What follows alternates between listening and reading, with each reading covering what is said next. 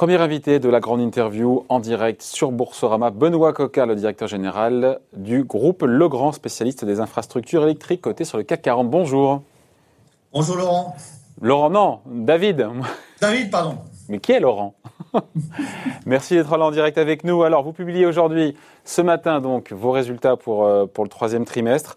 Euh, évidemment, c'est mieux, hein, c'est mieux, c'est mieux que le deuxième, évidemment. Mais il faut déjà se projeter sur la fin d'année. Et là, pour le coup, ça s'annonce difficile. Résultats, oui, les résultats qu'on publie au troisième trimestre, je pense, sont de bonnes factures, à la fois en termes de, chiffre d'affaires, puisqu'on a un chiffre d'affaires qui est stable, après une baisse euh, assez nette euh, au deuxième, euh, deuxième trimestre, et également en termes de résultats et de cash flow, puisque la marge s'améliore et le cash flow également.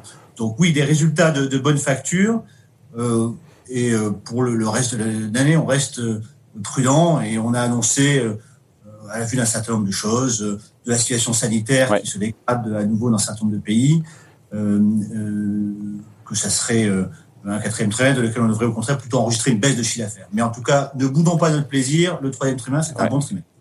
Petite parenthèse enchantée entre, entre deux trimestres. On dit que le quatrième trimestre sera moins mauvais que le deuxième ou c'est trop tôt pour le, pour le savoir? Le deuxième trimestre a, a, quand même été marqué, en particulier le mois d'avril, par des mesures de confinement généralisé dans la plupart de nos gros marchés. C'était le cas en Europe, c'était le cas en Amérique du Sud, c'était le cas en Inde, qui étaient des mesures de confinement extrêmement strictes. Pour vous donner un chiffre, on a connu sur le mois d'avril une baisse de chiffre d'affaires de 41%. Quelque chose qu'on n'avait jamais vu dans l'histoire du groupe, dans l'histoire récente du groupe. Aujourd'hui, ce qu'on constate, c'est que les mesures de confinement sont moins généralisées et il y a une recherche d'un meilleur équilibre entre le sanitaire et l'économique. On ne s'attend pas un blocage de l'économie ou un ralentissement généralisé de l'économie comme celui qu'on a eu en avril. Il n'en demeure pas moins euh, ça reste des, pas des bonnes nouvelles, puisque ça veut dire que ça, ça, pèse un peu sur la confiance des ménages, ça veut dire que ça euh, entraîne des problèmes euh, pour la réalisation des chantiers. Donc, c'est pas des bonnes nouvelles, mais on s'attend quand même pas à quelque chose de, de même nature qu'on a Donc, quatrième trimestre dans le rouge, peut-être aussi avec un effet de base du quatrième trimestre 2019, peut-être qui était bon aussi, il y a ça aussi qui joue. Hein. Dans le rouge en termes de chiffre d'affaires, c'est-à-dire en baisse de chiffre d'affaires, mais on a vu même, même sur le deuxième trimestre, on, a conservé une marge opérationnelle de, 15%, ce qui était quand même euh, de, plutôt haut niveau. Or, c'est vrai que pour le grand, en plus de, ce que j'ai mentionné, notamment la situation sanitaire qui devient un peu plus précaire, on a notamment en Europe une base de comparaison euh, exigeante puisqu'on avait fait un très bon quatrième trimestre 2019 qui était en croissance assez significativement supérieure à celle qu'on a enregistrée sur l'année. L'Europe, c'est 40% de votre chiffre d'affaires, c'est quasiment autant que l'Amérique du Nord. Euh, le vieux continent par rapport euh, au nouveau monde, comment ça se passe? Dites-nous un petit peu. Et si, on regarde euh, l'évolution de, chiffre d'affaires le, sur les neuf premiers mois de l'année, l'Europe fait à peu près moins 10, l'Amérique du Nord fait à peu près moins 8, donc on est sur les ordres de grandeur qui sont assez proches les uns des autres. par contre, il peut y avoir entre domaines d'activité et entre pays des situations très différentes. Si on regarde l'Europe, par, exemple, depuis le début de l'année, l'Europe du Sud, c'est-à-dire pour nous, euh, France, Italie et Espagne, a beaucoup plus souffert que l'Europe du Nord et de l'Est.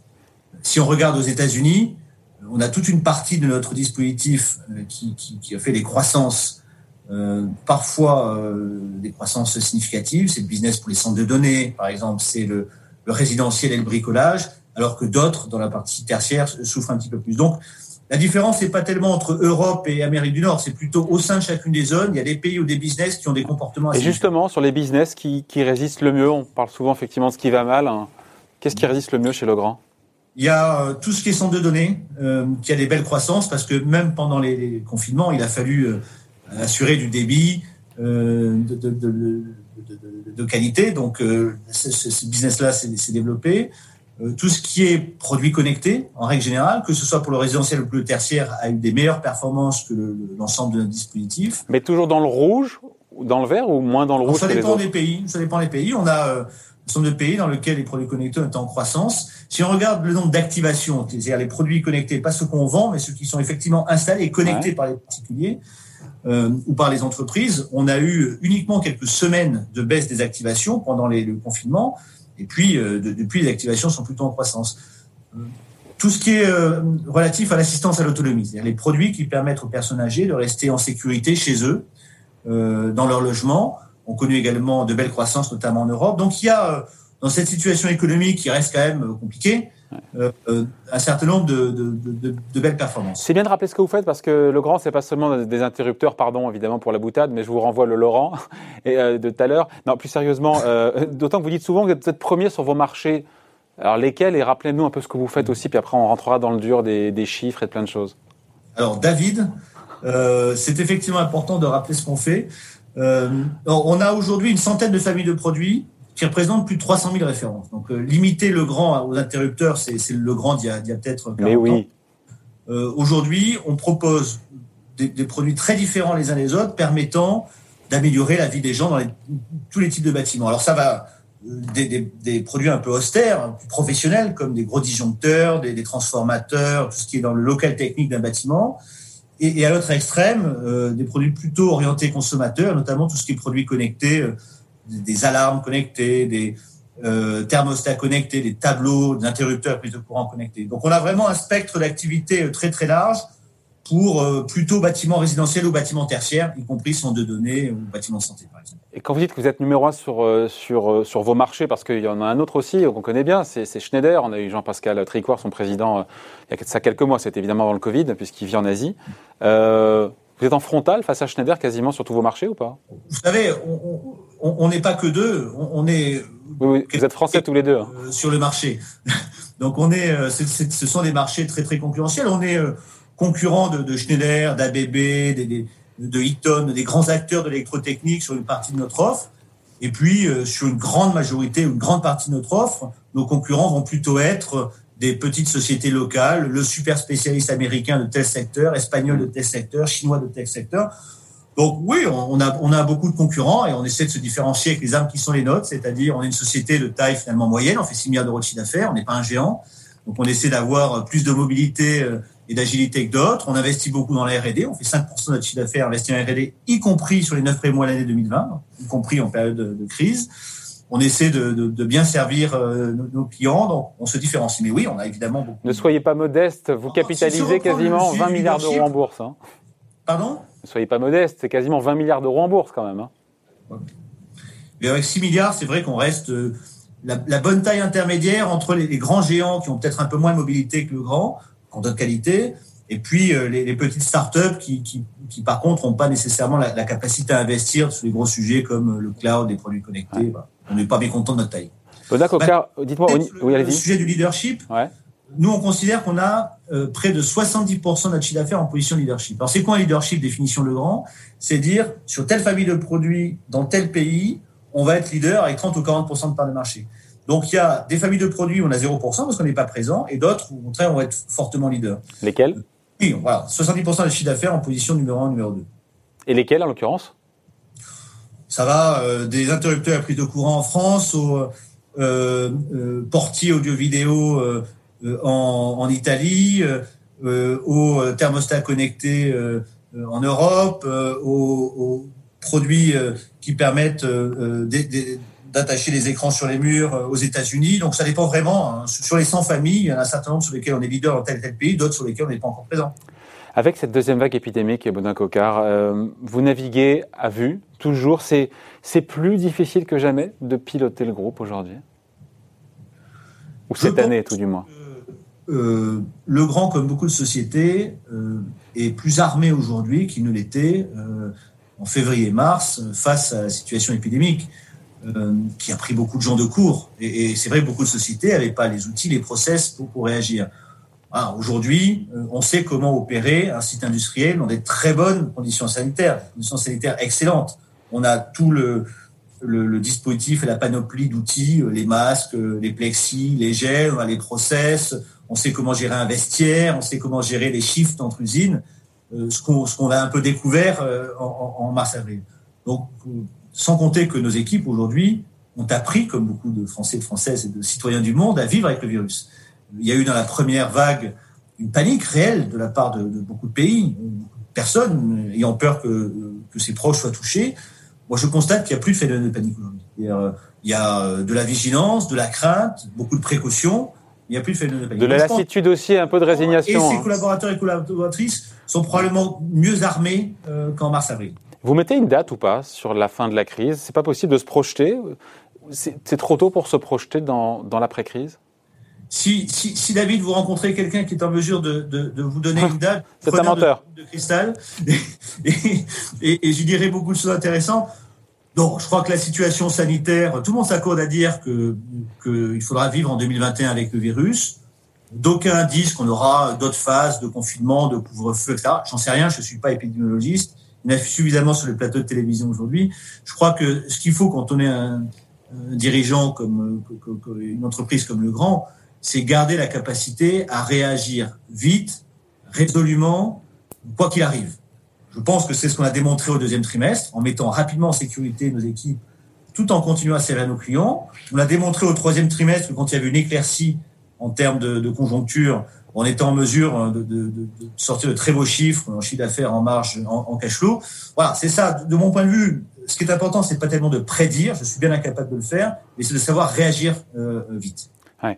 J'ai pas eu le chiffre sur le troisième trimestre, le rebond du chiffre d'affaires, il était de combien pour qu'on mesure bien le rebond? C'est une stabilité du chiffre d'affaires. Donc rebond, c'est un enfin, rebond quand on part de moins. Euh... On était, pour, pour, vous donner les ordres de grandeur, avril moins 41% de chiffre d'affaires, euh, euh, mai juin moins 14%, troisième trimestre flat, zéro, enfin plus 0,1. Donc il y a, y, a, y a, une vraie stabilité mmh. qui dans le contexte actuel est plutôt une bonne nouvelle. Toutes les sociétés n'ont pas n'ont pas eu cette euh, ces chiffres-là. Encore une fois, on reste très prudent sur le quatrième trimestre pour lequel on s'attend plutôt à une baisse de chiffre d'affaires. Vous parliez de cette rentabilité du groupe, euh, 15%, c'est ça au niveau de la marge. Pour la protéger, cette rentabilité, vous avez dû quoi? Il a fallu couper, il a fallu freiner, il a fallu faire, j'imagine, des, des, plans d'économie, il a fallu reporter des investissements, je dis pas annuler, mais au minimum, peut-être les annuler, au moins les reporter. Il a fallu geler des embauches. Dites-nous un petit peu quel était ce cocktail. Alors, euh, 15%, c'était sur le deuxième trimestre. Si on regarde sur les 9 premiers mois de l'année, on avait l'année dernière une marge de, de d'IBIT, de, résultat opérationnel ajusté de 20,4%, et euh, elle, est, elle est sur les 9 premiers mois de 2020 de 18,7%. Donc ça reste des bons niveaux de marge opérationnelle. Qu'est-ce qu'il a fallu faire euh, pour, la, euh, pour, la, pour, limiter l'impact sur notre marge de cette crise? Il a fallu mettre en œuvre toute une panoplie euh, de réduction et d'optimisation des coûts. Je vais donner chiffre, notre chiffre d'affaires a baissé de 10%, euh, like for like, on dit sur la période, donc la structure échange constant. Euh, nos coûts, les frais de production et frais administratifs et commerciaux ont baissé de 8%. Mm. On voit qu'ils ont baissé quasiment aussi vite que, que, que notre chiffre d'affaires. On a réduit nos effectifs euh, de, de 9% sur, sur, la période. Donc oui, il y a eu un effort résolu et, et malheureusement pas autrement sur les coûts. Un point qui est très important, c'est qu'on n'a pas sacrifié l'essentiel. C'était mon sujet. C'est est-ce que ah. quand on coupe, qu'est-ce qu'on fait pour ne pas sacrifier l'avenir? Alors il y, a, il y, a, un certain nombre de mesures qu'on met en place et qui nous ont coûté de l'argent, mais qu'on estimait nécessaires. Alors, je prends trois exemples. On n'a pas fait appel en France au chômage partiel, on a un petit peu d'argent. On a préféré euh, euh, demander aux salariés de prendre des jours de congé. Et, et ils, ils ont dû faire la tête quand même. Hein Pardon? Ils ont dû faire la tête. Oui, bien sûr. Ça, a dû, ça a dû, piquer un peu. Hein. Ils, ont, euh, ils, ont, aussi reconnu euh, euh l'intérêt euh, pour le grand euh, d'avoir ce positionnement-là. Donc ils l'ont fait. On a, on a fait, signé en l'occurrence un accord avec trois organisations syndicales sur quatre représentant 75% des, des, salariés. Donc il y a eu un, un vrai mouvement autour de cette initiative-là. Deuxième chose, on a rouvert très tôt nos usines pour servir nos clients, ce qui avait un sacré coût. Quand vous ouvrez vos usines le 1er avril en France, vous le faites avec 10% de vos effectifs, 15%. C'est à perte. Vous le faites à perte. Mais si on l'avait pas fait, si on avait attendu le déconfinement pour les usines, je pense qu'on aurait pâti euh, en termes de service client. Euh, trois, troisième chose, on n'a pas sacrifié la R&D. Neuf premiers mois de l'année, R&D sur chiffre d'affaires 5%, alors traditionnellement, on est entre 4,5 et 5%. On n'a quasiment pas baissé les effectifs de R&D au niveau du groupe.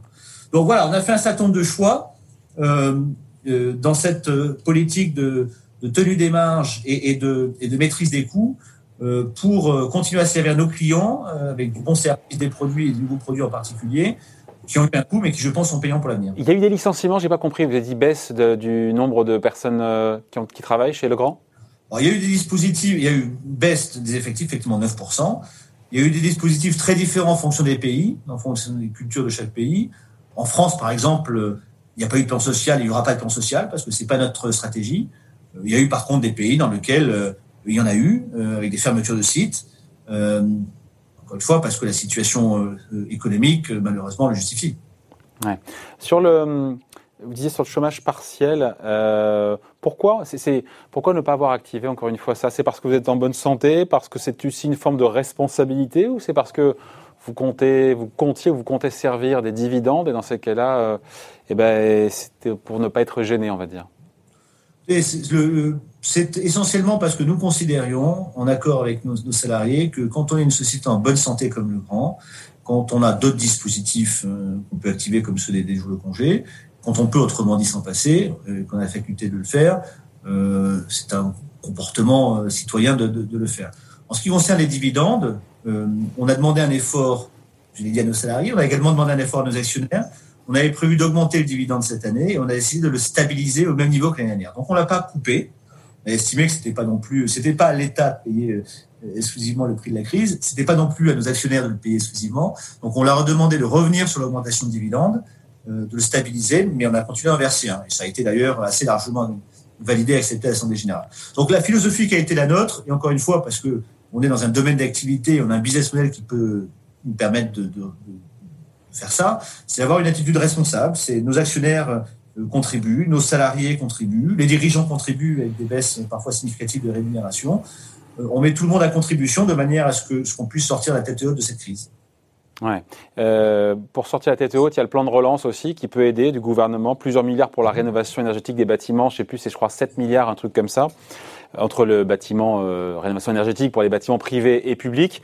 Euh, Est-ce que c'est une manne pour, pour Legrand? J'ai le patron de Saint-Gobain, Pierre-André de Chalandard, qui me disait que son groupe allait, allait en bénéficier. Hein. Alors une manne, j'irai pas jusque-là. C'est un signal très positif pour les opérateurs, consistant à dire la rénovation énergétique des bâtiments est une priorité publique de très long terme. C'est une bonne nouvelle au niveau français, c'est une bonne nouvelle au niveau européen. D'ailleurs, l'Europe a dit euh, c'est qu'il que voulait doubler le rythme de rénovation euh, des bâtiments de manière à pouvoir permettre une vraie transition énergétique. C'est une bonne nouvelle. Alors euh, ensuite, euh, il faut réussir à intelligemment tirer parti de cette, de cette stratégie de politique publique. on a les offres qui permettent de faire des réductions significatives de consommation énergétique et de réduire les émissions de CO2, à la fois pour le résidentiel et pour le tertiaire. Bon, voilà, il faut maintenant que tous ces dispositifs se mettent en œuvre, se traduisent par des chantiers, et ça, ça va nécessairement prendre, en particulier compte tenu du contexte actuel, quelques, quelques mois. Mais oui, c'est une bonne nouvelle. Alors, il nous reste une petite minute à passer ensemble. Benoît Cocard, on est sur Boursorama. J'ai évidemment regardé le titre. Le titre Legrand, l'action ne perd que 10% depuis le début de l'année, là où le CAC en perd deux fois plus. Est-ce que vous dites que c'est une prouesse ou est-ce que c'est la reconnaissance par le marché, par les investisseurs, bah, justement de votre résilience, de résistance du modèle Legrand Je trouve que c'est très compliqué de comparer les cours de bourse des, des différentes sociétés évidemment, euh, on a la chance. Vous en bien. Qui, est probablement moins touché que d'autres. On n'est pas dans l'hôtellerie, on n'est pas dans le transport aérien. Voilà. Et, je pense que cette crise, elle va, elle va impacter très différemment euh, les sociétés euh, en fonction de leur secteur. Ce dont je suis plus fier, c'est pas tellement la comparaison par rapport à d'autres sociétés qui peuvent être sur des secteurs très différents.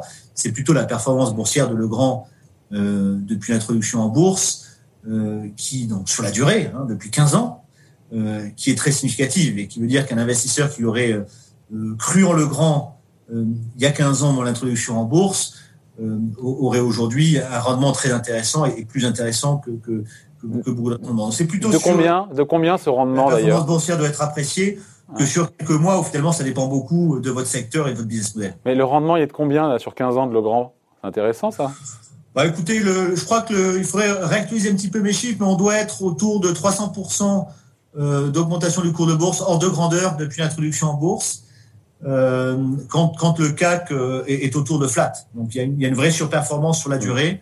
Encore une fois, les chiffres seraient réactualisés, je les ai pas. Il va falloir faire aussi bien sur les 15 prochaines années. Hein je vous remercie de, je vous remercie de me fixer des objectifs raisonnables, mon cher.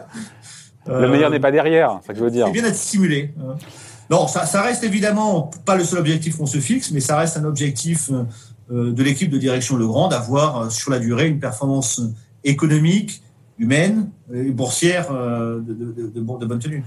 Avant de se quitter, votre état d'esprit, alors qu'on a du stop and go sanitaire, alors que ça reconfine un peu partout, qu'on a cette deuxième vague épidémique, votre état d'esprit, à la fois en tant que patron de Legrand et même en tant que citoyen? Écoutez, moi, je, je, je, je suis plus optimiste que j'étais il y a six mois, parce que je trouve que on progresse euh, collectivement sur beaucoup de sujets.